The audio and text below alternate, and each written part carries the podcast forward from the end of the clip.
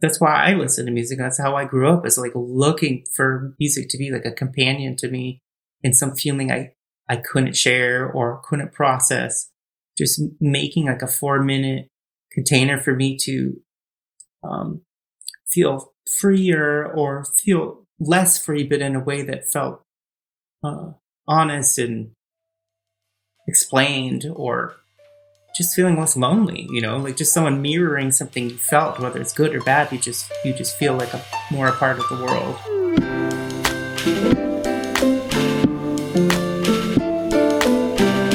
My name is Jeremy Kirkland, and this is Blammo. My guest this week is musician Perfume Genius, aka Michael Hadreas.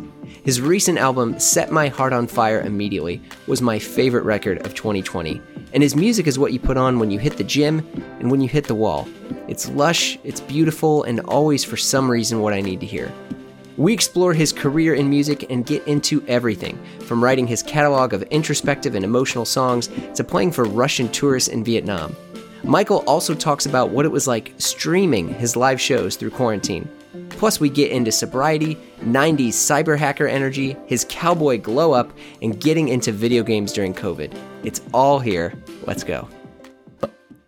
How was the live show? Because I've been like, as an aside, I have been buying like like live stream tickets for tons of folks. Like I watched yeah. Jeff Tweedy do a live show. Um, I think tonight is Robin Pecknold of Fleet Fox is doing a live show. Oh, really? um, all these people are doing live streams, which I, in all honesty, love because I'm sitting at home eating my pirate's booty, having yeah. the time of my life.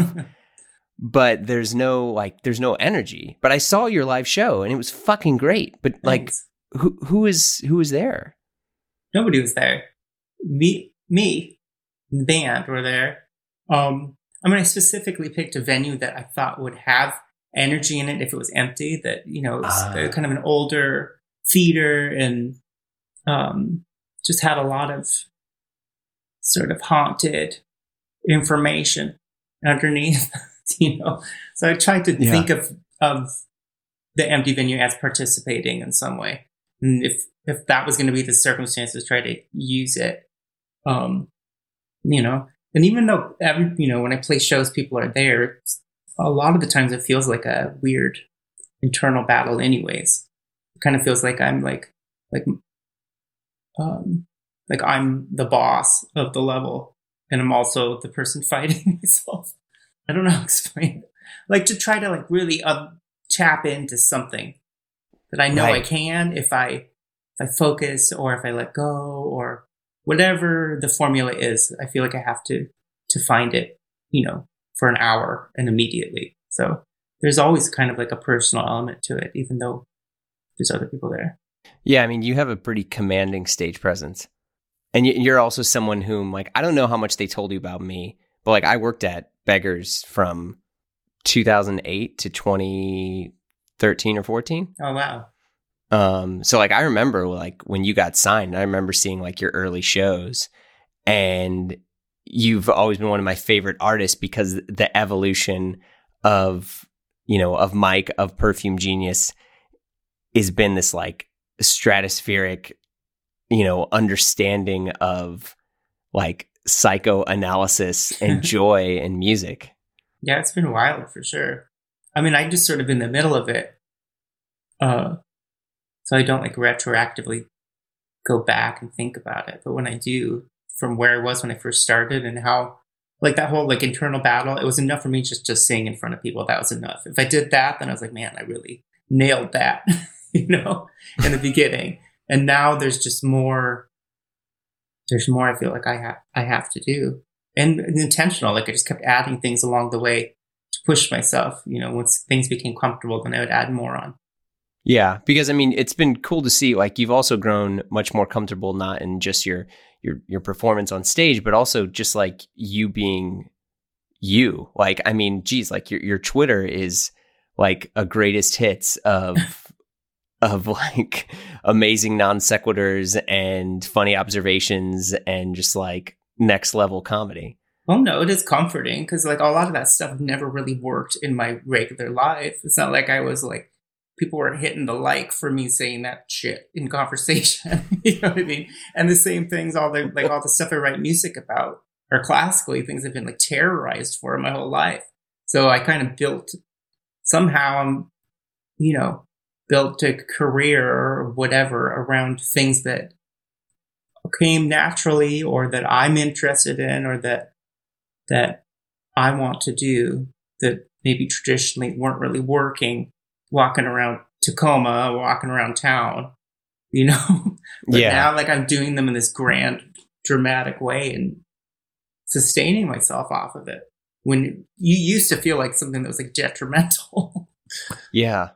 Yeah, I mean it, it's it's uh well, and it, it's funny too because like when, when you think about I don't know if you ever compare yourself to other musicians, but like when you think about other people, like just in the creative field, uh, like most folks who are kind of like living by a plan in the sense of, or you know maybe you have some super management style thing and they like have your five year roadmap and stuff on how they're evolving you and pushing you into all, all these other contents like you see what actually happens after that plan is taking place and it's never what anyone yeah. wants or expects. So it's just like, what's the point of even trying to do it? For sure. Maybe that's what that's where my like lack of ambition is like lucky for me. I mean, I'm ambitious in my thinking and like what I want to make and stuff, but I've never I've had people ask me like, "What's your dream venue to play?" I, I have no idea. I really don't ever really think about stuff like that. Really, you've never you've never thought about like well here here's a you know a question that I think a lot of people get asked, but like the the answer is always different in the sense where it's like I mean, because you started out much later in your life in terms of building your music career. I think you were like 25, mm-hmm. right? Um, yeah. And and then you you like you know were slowly evolving here and there, and now like you're like an anthematic like stadium rock band. I mean, like watching serious. I mean, in I feel like a little bit privy to it because I watched you do like early, early small shows and it was just like you and the piano and like these hushed whispers. And now like your your songs that people are listening to at spin class and like getting pumped and like losing oh, yeah. their shit over. Um, I mean, me especially like today, as like before we started recording, I was on the elliptical and I was like, I'm gonna go through and dig through some more of these like some of these Perfume Genius tracks. And like next like thing you know, I'm like breaking the elliptical sure. on the thing. I like that. Level four. level five is max level because I do the like heart rate monitor. Oh, four okay. is threshold. That's my favorite zone. That's like right to max, almost to max. Like oh, max oh, yeah. is only sustainable for like 20 seconds, but I like to get just there. And if I have any songs that people can listen to it at level four, I'm into that. That's been like a inspirational zone for me. Well, especially the last record, the Blake Mills collabs and stuff well, I don't know if it's the content, but I definitely was like really into um like running and biking and I am you know before all this I was not exercising at all. This is just the last like year or two that I got like super into exercise in a sort of like spiritual way. Spiritual way. I mean, because you definitely did the glow up. Maybe not. I mean, the reason I never exercised is because I didn't like it. You know what I mean? And then when I started exercising more and it be- I became kind of manic about it because I was enjoying it. I liked how that my body felt. I liked how it was felt like portals were opening. You know what I mean? I'd be so like I'm an adult. I was never that exhausted as an adult man. I had never I wasn't running, I wasn't doing anything, you know, and then I would just be like exhausted and I felt like different mechanisms were unlocking in my brain and I just became really into it once I kind of separated I don't know, used to just be seem really chore like and just like based around shame, like just doing it because I'm supposed to or because I don't want to feel bad. But once I actually felt it getting like good feelings in my body, then I became really into it. Are you wearing an Apple Watch and stuff too? No, I've been, um, I want to, but I've been advised not to. Whoa, yeah. whoa what's, what, what well, about that? Because it's like uncool. People are like, oh, you can't do, you can't wear that big ass ugly ass watch. That's look, I that's very true. I mean, my buddies and I talk about this too, where it's like I the Apple Watch is awesome, but now, I mean, I'll be honest with you. So I, I wore, I have an Apple Watch and I wore it when I was working out earlier. And I was like, shit. I was like, I'm going to talk to Mike. I was like, I got to look good. I was like, I was like, I know we're not recording the video, but like, I got to look presentable. And before we started recording, I was like, fuck, I still have my Apple Watch on. And I, See, I support that. I don't know. You didn't need to worry about that. I personally support it. It's everybody else that we have to worry about. This is true. This is true. I yeah, but I I feel like it's weird. Like the Apple Watch is definitely now like uh, it's losing its luster. You see a lot of other like folks, and then you just catch that big big chunky square on their wrist, and Yeah, but that watch can tell you if you have like rosacea now. Like, that's cool. that's got to be worth something. it's like I may not be looking as cool as you, but do you know how much data I know about my heart right now? Like, what's your HRV? Mhm. Um, so in in terms of uh, like that, what we were talking about earlier when you were playing music and doing some of these live stream shows, like you're getting ready to start playing music again, right? I mean, I think some of these shows, what what like in July? I mean, that's that's the dream, you know. I Mhm. think it's the kind of thing where kind of book everything and then keep postponing and booking and postponing because once everything is open again, everybody's going to be jumping on every venue and every route and every everywhere, you know. So you kind of have to secure everything, and then if it falls through, it falls through. But um, Right. yeah, but I hope to. I don't want to start touring until it's like truly safe. I don't want to do some modified, risky version of touring. So Yeah. But I mean, I will say at least like you've you've come off really well, especially someone who's released an album like in the pandemic in the sense that uh I mean all the live stuff that you've done, I mean that's been, you know, live streamed and stuff in. I mean, it's freaking fantastic. It's I mean because I I think that's the the stuff too. It's like harnessing that energy of a live audience that isn't entirely there. Well, I mean, could, there's times where that was actually kind of fun to try to conjure all that up somehow, even though it wasn't there. Like that became like the video gaminess of it for me, you know. so, um, yeah, I don't know how we all managed to lock into it. I think we just tried to build it in somehow, but not in a way that um, was empty, you know. Not in a they try to bring some of that energy in, but then also be accepting of this, the circumstances too. You know, Yeah. have those both both um, be held at the same time. Yeah. I mean, what what's quarantine stuff been like? Because I mean, at least in your case, but I mean, your boyfriend's in your band, Mhm. and so I mean, you you got like basically a, a jam buddy and a bandmate like locked Mhm. down in quarantine. Have you been writing a lot? No, in the very beginning, I was writing a lot. I mean, lots of fragments and lots of beginnings of songs and stuff, and then it somehow, well, not somehow, it just completely stopped. And I, I guess to write, I have to feel like I have some distance from whatever I'm talking about, or from the feeling, or whatever the content is. I feel like I need to have some perspective, and it's been so overwhelming the last year, and so like anxiety producing and chaotic that I'm just like in the middle of it. I have nothing to say about it yet. Yeah. You know?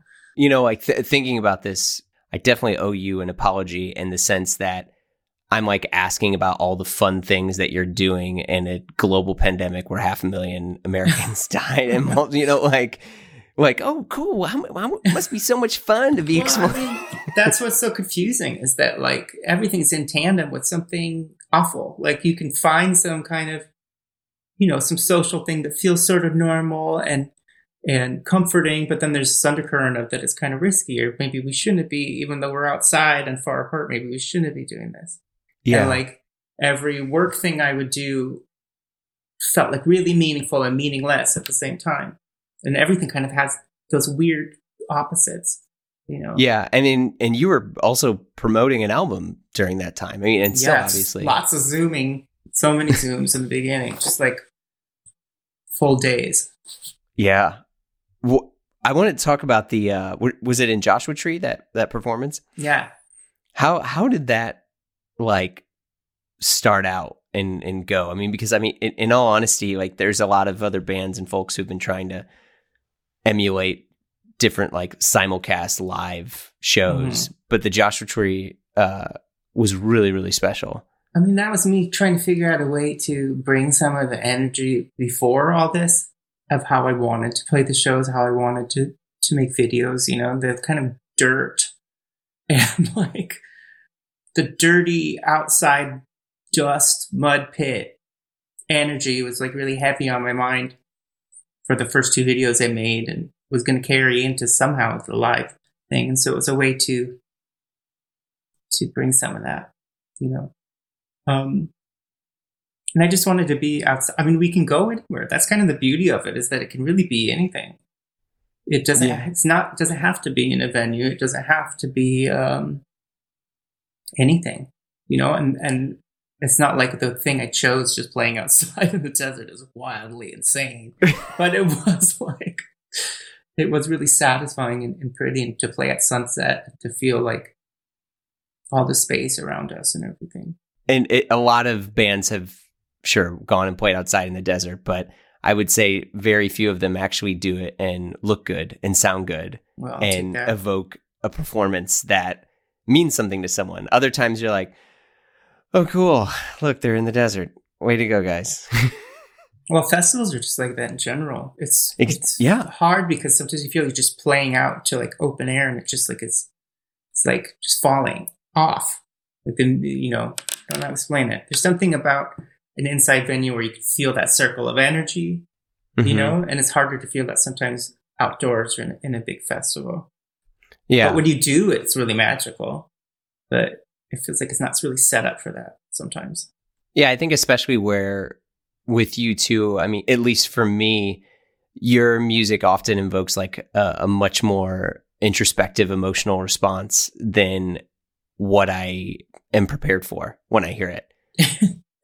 Well, and I like to set that up. I like to like create a some container for that. You know, but when you're just like rolling up at a festival and it's like noon and there's no, you know what I mean? You're just like in the daylight trying to like cry in front of everybody. Sometimes it's cool and sometimes everybody's like, who's this guy? And a lot of times people are just waiting. They're just like really drunk or stoned and they're wanting to like, they're wanting to, um, either the person that's on after me to show mm-hmm. up or they're just wanting to like get down to something, you know, and they're, I can see them trying to dance when I'm singing some really sad, melancholy song. I can see them like trying to like push it, see if they can, they can dance a little bit or it's, it's funny.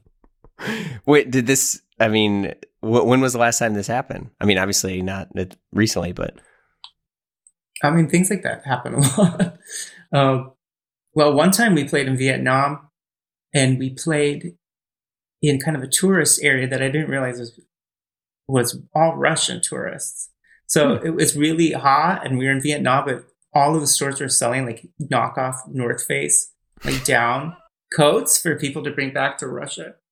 Okay. Um, but we played this, and it was all Russian tourists, and they really hated, uh, really hated what I was doing.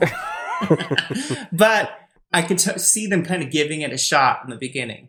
Like they had, there was very like fire baton twirly, like Russian circus energy, mm-hmm. like circus hobbies kind of people. Do you know what I mean? Like oh, the yeah. little sticks, those sticks that you toss Devil around sticks. and everything. Yeah, yeah, that kind of thing. Which I was there for. I could have gotten in on that. Like I'm not judgmental. I would have. I was singing to them, you know, but um yeah. I see them kind of trying to get into it at first, but then it just like shut off. It's fun though. That was a really fun trip for me. yeah, I mean, I, I, because the whole festival stuff, like, I mean, I've been to Glastonbury and been to, um, like Coachella and you know, and a few of those things, like, and it's always so weird because someone like you, like, you're playing a song and you know, some of these songs are like, yeah, extremely. Uh, heartfelt and emotional, beautiful things, and you have some ring ding in the background being like, Wait, what? well, hold on. Yeah, could you give me one too? Wait, I texted them. yeah. Well, I mean, it's like you can't get that mad because you're out of the house. You know, if he was in my living room, I'd be like, "Can you please be quiet?" You know, but it's like when you have to go to the bathroom in a movie theater and the person is really mad that you're like having them kind of sit up for a second to go by. Like then if you didn't want just like watch a movie at home, like you're in a movie theater, So I try to think about that one and not get too upset. Like, I mean, this isn't my house, you know? Yeah. Um, also, like my music is just louder now. Like I'll just wait to the louder, you know, if I'm in the middle of a sad song and it's not really going over, then I, you know, I'll have other, I have other material that maybe will fit more in this Denver dive bar zone. you know? yeah. No, I mean it's true, especially like, you know, your first record super beautiful, m- very mellow, you know, peaceful um and like some yeah, and again like the the recent stuff. And I mean, how much of that was you and how much of that was like Blake Mills? what, like the scope of, of it sonically and stuff? Yeah. I mean, it's, especially the last two records and the records with Blake are very collaborative in the sound for sure. I mean, I have a kind of a detailed map before I go in, but I'm very willing to chuck it out if if what we find together is better. you know, Yeah. um, as long as like the spirit and you know, I my lyrics and melody and all of that is intact. I don't really, I'm not attached to how it eventually is made. You know, Yeah. so like I'll have some idea for a song that maybe is a little more meditative or minimal, and then when I play the demo, Blake hears something that's more aggressive, and sometimes we harmonize, sometimes we do one or the other. You know, it just it becomes like two separate things. Like there's the process I do by myself, and then there's the process I do together. Yeah. And you also have your band is basically like a super band. Yeah, I mean, your your like Pino and like the the musicians. Uh, how how did that happen? I mean, it's pretty wild. Like Matt Chamberlain, Yeah, Keltner, like these legendary musicians that I grew up listening to their records and and knew who they were before. I mean, I knew who they were since I was a teenager. You know, yeah, I mean, it's wild to me because I I did start later, and I'm not like trained musically. I don't. I'm not like a technician, I guess. You know, and so to hear these guys play on my record, and they're so pro, but also, I mean, there's the technical side, and then there's just sort of the magic that's like inexplicable in music. You know, those those two things that don't really feel harmonious to me sometimes because whenever I hmm. have to get hyper focused about something technical, I feel like I'm getting farther and farther away from the feeling or or something. And they have a way to somehow that's perfectly balanced in them. Like they'll just hear something once and they'll be able to note for note play it perfectly, but also with feeling and with energy and and, and the magic, you know. And so it's very inspiring to I mean that's why they're legendary, honestly, is because they're able to to conjure that up yeah, all of those things at once whenever you know yeah. But I mean, in and this is no discredit to any of them, but a lot of times, like those musicians are fantastic by because of the the bands that they're and the artists that they're supporting. Uh, and in this case, it's you. I mean, and I think that's the thing where it's like, it. I understand, like, yeah, you had started at a later age, and it's not like you went to Berklee Music School or whatever, but there's there's a rawness and a beauty in your songwriting that is seriously transformative in the sense that it's not even just about like oh what a perfect you know a b melody and here's the tag and here's you know like but there's you know like i was saying earlier like there's this emotional response that you end up soliciting from people that is kind of like transcending and takes them out of that. Like i caught myself um you know pretty and maybe it's because of covid and stuff but like when your album came out i was like oh psych. I was like sick let, let me check this out. And there was a few times that i like pull over the car and like Mm. stop to listen to it more just because of just the the rawness of the stuff that you were sharing. I mean it's it's really really beautiful. Yeah i'm really proud of especially the last record. It just feels like a like i found some balance between how i used how i worked in the beginning and what i was really focused on when i first started writing. And then as it went on i kind of went to exploring other things you know and it became less maybe about not less but i wasn't not as hyper focused on the lyrics and the story and more focused as the sound and you know like the expansiveness being what's communicated mm-hmm. and or helping to communicate the story. And then this record feels like both of those things at once. Like I felt like I was writing in a way that was really satisfying to me, but I was also thinking about sound and the the world building in like a more expansive way, equally as um, considered. You know, and it, was, it, felt very mature. I felt very mature, but in a way that is like was really needed. You know, um, yeah. So I just I'm really happy, happy with it, and I feel like even with my demos and the things that I bring to the studio, I felt like I was really making a really intact world for everybody to go into and with free with permission to fuck with it or to mm-hmm. change it but there was just i had a command over those seeds more than than usual. Yeah. Some of the music that you've created has really enabled and helped many people to process their own journey. But with that i feel like there's a deep level of intimacy that happens between your listeners and you. And so have you had, you know, people coming up to you and just like dumping their life on you when you're like, uh, hi. yeah. I mean, I've said I love you to people like immediately where like, I love you and I'm like, I love you too. Like those kind of exchanges have happened. I mean, it's, it's all over the place, but, um, I mean, it's, it's almost, I can't, I can barely even think about it. Honestly, it's kind of overwhelming for, for me to, to think about. Um, just because I, I that's why I listen to music. That's how I grew up is like looking for music to be like a companion to me in some feeling I, I couldn't share or couldn't process. Just making like a four minute container for me to um, feel freer or feel less free, but in a way that felt uh, honest and explained or just feeling less lonely, you know, like just someone mirroring something you felt, whether it's good or bad, you just, you just feel like a more a part of the world. And I, you know, I didn't grow up feeling that way at all, honestly.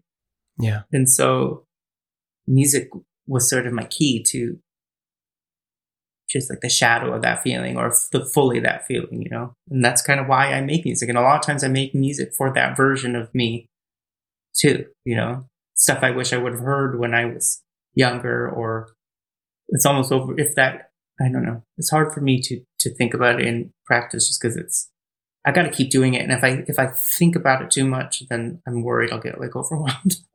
Yeah. Yeah. I mean i think if you're you're focusing on what your music is supposed to do you know yeah it's got to be a little bit overwhelming at times. What you know like I, I didn't make any music until i got sober you know? And classically I always thought of getting sober as this really um, like living against your instincts, you know, having all the edges kind of doled off of everything to stay safe, you know, and then to make something that felt really wild sometimes and feels really full of emotion and um, really emo- just full of emotional, like having really big highs and lows in it, which was, was something I was going to thought I had to tame in order to stay sober, you know, and it, I mm-hmm. did honestly, but I still could make music or find outlets to safely kind of get these extremes that I need or safely process things that are still um, felt like I couldn't handle without some sort of buffer. And I also wrote, I don't know why I'm just, I'm just telling myself, but I wrote all these albums on antidepressants too, which also, you know, like all these things that I thought, and I've been in a committed relationship and, um, like, to take care of myself. And before, like, I thought I was an artist, but I was just drinking. Do you know what I mean? I thought I was an artist, but I was just going out all the time. I didn't make anything. New York does that to you. And I felt like really wild. Yeah, I felt like I was in really wild and creative, but it was ultimately, and there's a lot of wonderful experiences I had and one really wild ones. And I, I mined a lot of them to make stuff out of, but I wasn't making anything while I was in the middle of it. I hope you do take some comfort and at least in times of like frustration that other mics or whomever out there that are going through stuff are finding your music and feeling validated. Yeah. Well, I even try to kind of weirdly do that to myself. Like I will get kind of down and then I will think about like the children. I always think of them as the children, like them feeling down or something. And then like, oh, don't feel down. Like it's so easy to to say that to somebody else and to see everything that they are and that they're worried about and sad about and, and still see them in a really warm and, and tender way. And I try to like to switch that on to myself. Yeah. And I think the making music the way I have beta has helped me sort of build that mechanism up. Yeah. Yeah. I mean it it it shows and it's it's really beautiful. But then also like there's been times where I just end up in a place where I, I wasn't imagining. I mean, I guess that's what I'm always terrified of is like when do you just kind of stop and everything's about remembering and and then maintaining. you know, I'm worried about Yeah. about that, and I- I can feel the pull towards that. Like I can I can feel the pull towards sort of just settling in and just being like I don't want to fuck anything up anymore in the fun way, the bad way, any kind of way. I just sort of want to like just have the same thing for lunch and just sort of hang out. you know, like I'm tired. I just am feeling, and I'm like, if I'm tired now, like in ten years, like how tired am I going to be? right I- it- it's it's so crazy um jeez so to talk about clothes and talk about some things that are more fun Okay. what what what have been the things you've been doing to like waste your mind in quarantine have you gone through any sort of retail therapy Oh yeah, know, I just bought holes? some pajamas that are really did the trick. Sometimes re- that doesn't work. You know what I mean? For some reason, these like I bought some like kind of fancy linen pajamas oh and from um, Piglet.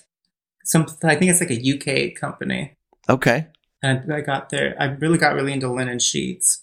linen sh- okay would you like go full mateo No, I went. Where did I get the, the first one from? Citizenry. Some Oh. very goopy, um, very goopy place. citizenry is extremely goopy Yeah, one hundred percent.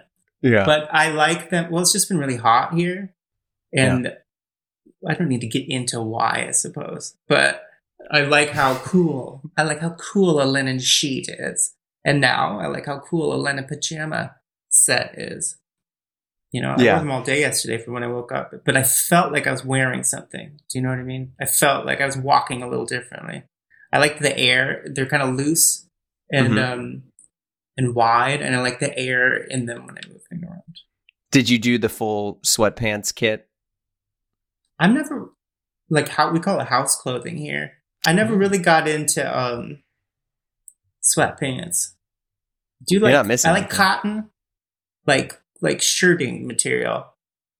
I have some pajamas that are like yeah like Cotton. poplin yeah poplin. yeah I like that. Sweatpants is just it's too sweaty. I It- like air. I like Yeah. to feel air. There you go. You, you like some some breeziness, some drape.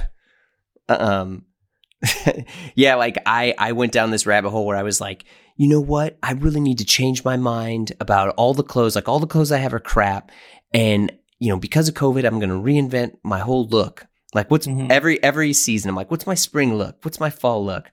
And I always kind of like try to champion the whole mindset of like buying less but buying better. But Mhm. it doesn't matter because every season I junk the majority of the clothes Yeah. that I own and start over.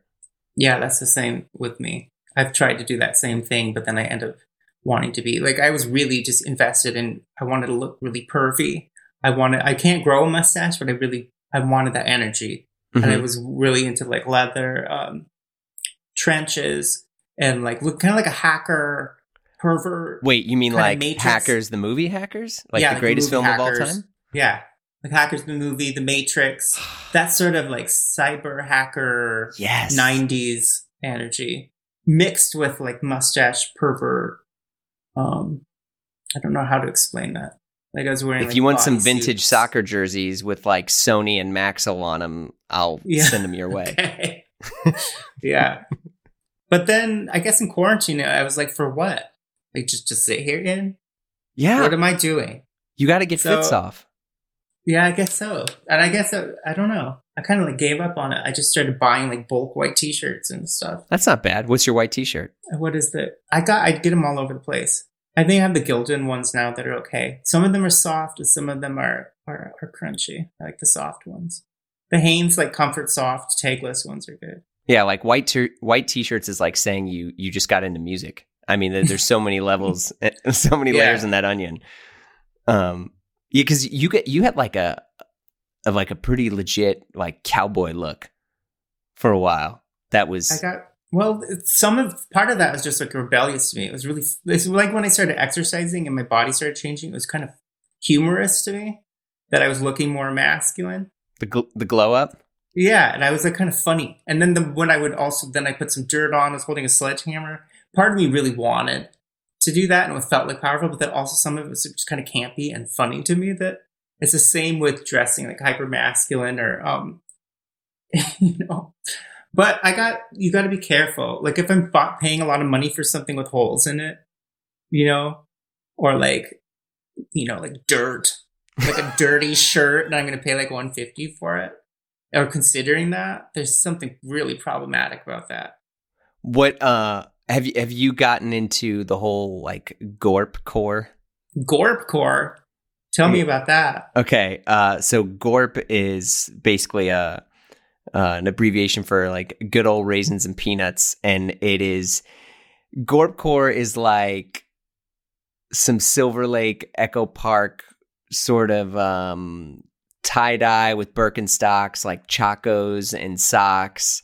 Um, technical fabrics like like Arcteryx, but it's old Arcteryx Yeah. or it's like vintage North Face, like bright colors and rock climbing folks in the 80s and 90s.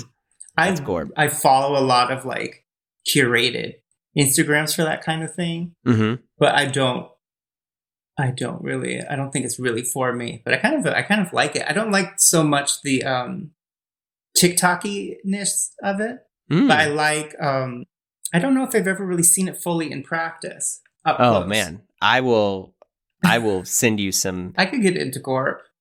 I think I could maybe get into the reason why I like all like um well because I remember maybe what what year was it like 2010 or 12 it was like very Filson-y Yes, lumberjack yes. fisherman energy and I got kind of into that and the reason I liked it is all that stuff works like I don't necessarily need to be that protected walking around downtown Seattle but I like having all those pockets you know I like having all that like functional shit That stuff's all coming back. Like the the kind of like heritage Americana sort of thing is is definitely.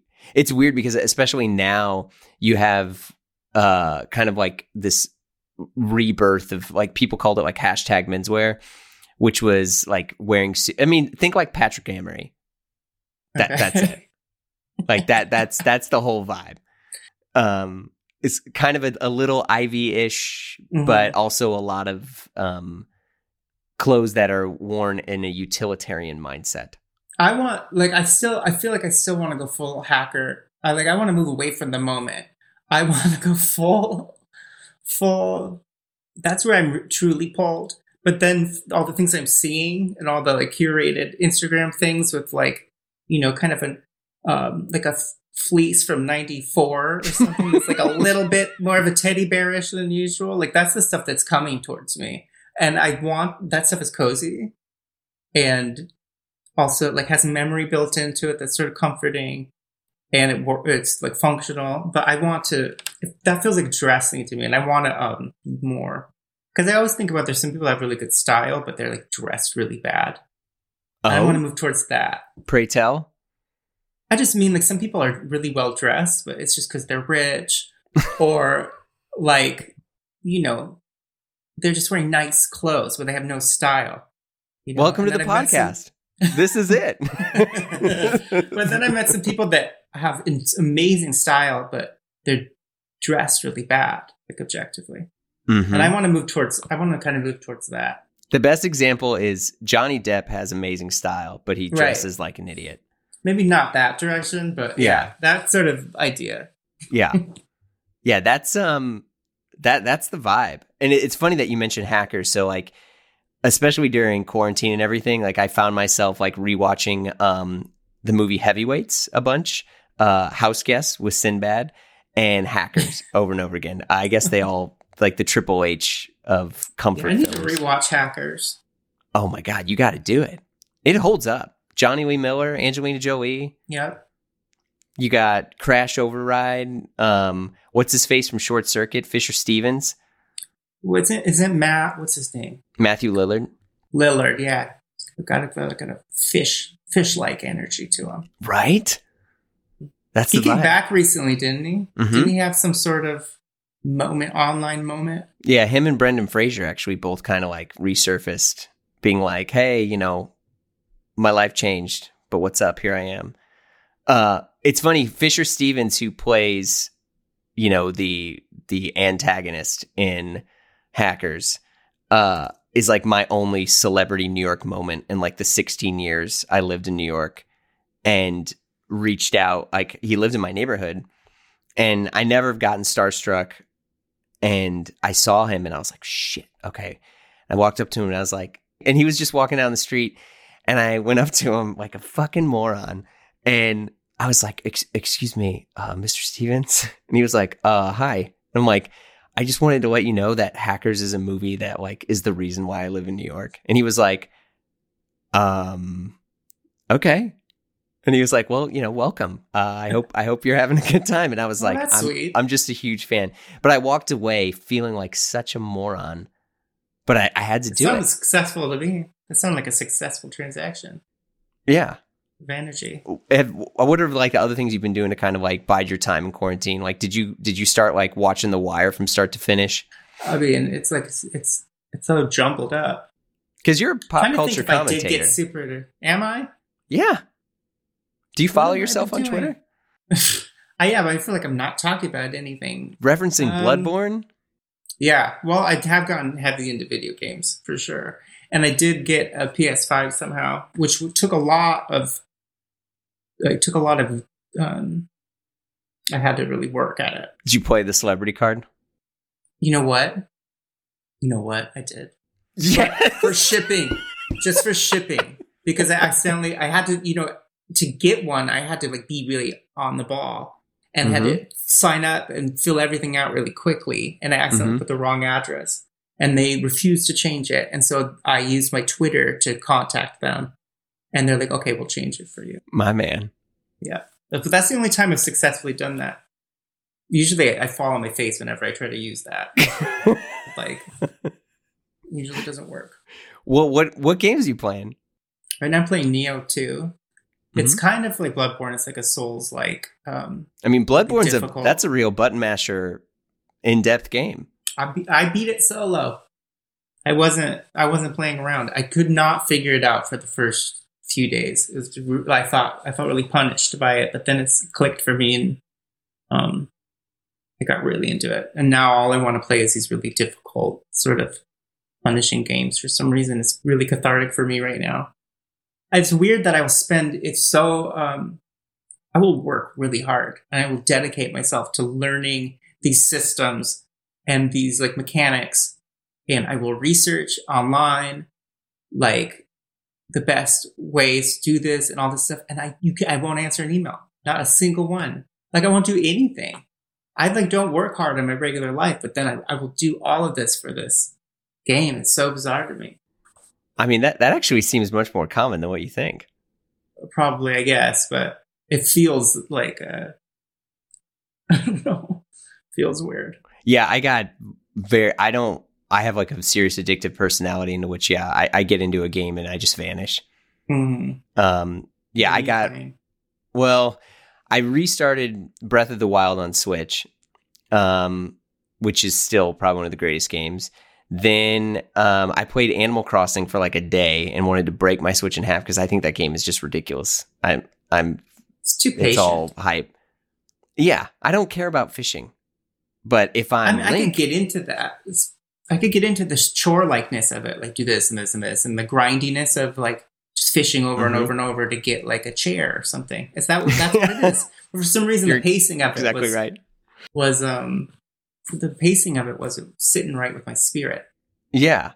Um, and then I got back into so like with with PS5, there's not really many PS5 games, but the um they you know they remastered all these PS4 games. Mhm. So I started God of War again, which is a, pretty much a flawless game. Then I got back into Destiny, and then I've been logging like a ton of hours into Destiny. Um, which is do you play that solo? no, Destiny's pretty cool because there's a solo aspect of it, but I would say that game is probably at its best when you're playing online with other folks. Well, I mean, do you play with just the general public, or do you have specific people you play with? Oh, um, I play with like my brother and brother-in-law. Uh, Yeah, then I'll play with like random folks, and feel like then there's a bunch of boring if other. You don't have like a, a group of people. Yeah. That's what I heard. it. well, in a weird Well, way, like video games is how I've been connected to some a bunch of my friends because you know we're all siloed. I'm shy about video games. I've had people invite me to their like thing. One time I played Overwatch with some other musicians though, and I had like the play of the game. I was really proud of myself, and then I never did it again. I was like, I want them to remember me as that skillful. Oh, see, Yeah. you you got to have like a Finsta for video games. Well, it was like when I, I one time in like elementary school, they somehow wrote me into playing football, Okay. and I like won the game with one pass or something. And then I was like, I'm never. That's it. Like I never played again because I knew I'd never get that back. I don't know. It was a fluke to begin with, so I just like let it be my legacy. it lasted for like a week, and then everybody just started looking at me like, "Wait, there's something wrong with this, with this guy." That's Around. that's amazing. Yeah, I would highly encourage you to get um some of the like or like get Destiny because I think Destiny's free, and then you you got to pay for the seasons because everything's a fucking like subscription now for video Yeah. games. Well, it's not super toxic, right? Because it's not hyper. It's co- cooperative. Yeah, And it's I know there's. PvP, but Yeah, like all the esportsy games that I have gotten into, almost all of them eventually make me feel like trash because everybody's so awful. yeah. Well, in in at least in Destiny, you can also you can get fits off. You can get cool armor and cool gear, Mhm. and then you're changing your colors. I like that. if you're into hackers, man, nothing's more futuristic than flying through the world with guns, you know, wearing a cool helmet with neon out of it. Warframe. Have you seen? Have you heard of Warframe? Oh yeah. That those those are some outfits in that game. Those are some. go. They're not outfits, but they're like that's like the next level for me. Yeah. Um you've played at quite a few fashion shows. How has that been? I love it because the fashion world is exactly what you would think it would be from like movies growing up. Oh yeah. in a lot of ways, but then also not, you know, but it still always has that element of kind of, um, you know, there's always that weird guy at a shoot that everybody's really reverent towards, or at a fashion show where everybody's really reverent towards. You have no idea who they are or what they do, and if you ask anybody, they don't even really know. Like he's just like in like thirty robes and is walking around, and I don't know how to explain it. But I remember I don't want to specifically name, but there's one shoot I was doing, and there's this guy, and he's kept like whispering to everybody. He's like, "Who is?" Everyone's I don't know. It was really funny. I think he um He was a designer. he's like the move no he's like the movement director for like the flow of the walking or I'm not even really sure what it was. Some some niche job Ah. within the show itself. well, because I mean you've done like Prada and hmm Hermès, like you like real fashion. It's not like someone's LA garage vibe. It's Mhm. legit stuff. Um, Yeah, I, I mean that whole that whole world was very new to me once I started making music. Like fashion meant something different to me until I sort of started doing more f- formal things. Like I um I met you know so many people trying to do really creative, soulful things within it, and Mhm. especially because there's I've had experiences in that world that felt really empty and like um, but I've been also found people where it felt really fulfilling and, and artful, really, you know, and that is Yeah. what keeps me kind of interested in it. Yeah, I mean it's cool, and at least with like how some of the fashion stuff is evolving, I think it's it's also kind of helping. A lot of times, it's really negative towards the culture, like especially in hindsight. But when you look at things that have been happening now with people like Harris Reed, who's the the gender fluid designers, that you know makes Mhm. all the stuff for Harry Styles, and I mean there's some, there's some cool stuff happening there. Yeah, there's some really wild stuff, and there's some really um, reverent traditional stuff that I don't know. Maybe it's just because I know more about it, and it's kind of like music. Like I know, but I'm not like a, a nerd in the same about it in the same way I am about music. It still feels like a a newer thing that I don't have fully have a grasp on, but I just kind of can be around and find the magic and beauty in in it when I'm there. Yeah. Well, cool. Well, this is this has been a lot of fun to talk to you. I, I want to thank you so much for your candor Yeah, and your thanks for openness. having me. But thanks so much. It was it was a pleasure talking with you. Likewise. You've been listening to Blamo. Our show is produced by Blamo Media. Our associate producer is Jason Schwimmer. Maddie Franklin is in your DMs and running our socials. And Brendan Finn edits the show, my mistakes, and lately my life. Theme music, as always, by the mysterious Breakmaster Cylinder. You can find us on Instagram at Blamo Podcast. Do us a favor, leave a review on whatever app you're listening to us on right now, unless you're driving. In that case, eyes on the road. If you can't stop and need all that hot content, join us on Patreon for tons of exclusive pods, a private Slack group, merch hookups, and all the fun in the whole world. I'm Jeremy Kirkland, and I cried watching The Falcon and the Winter Soldier this week. See you next week.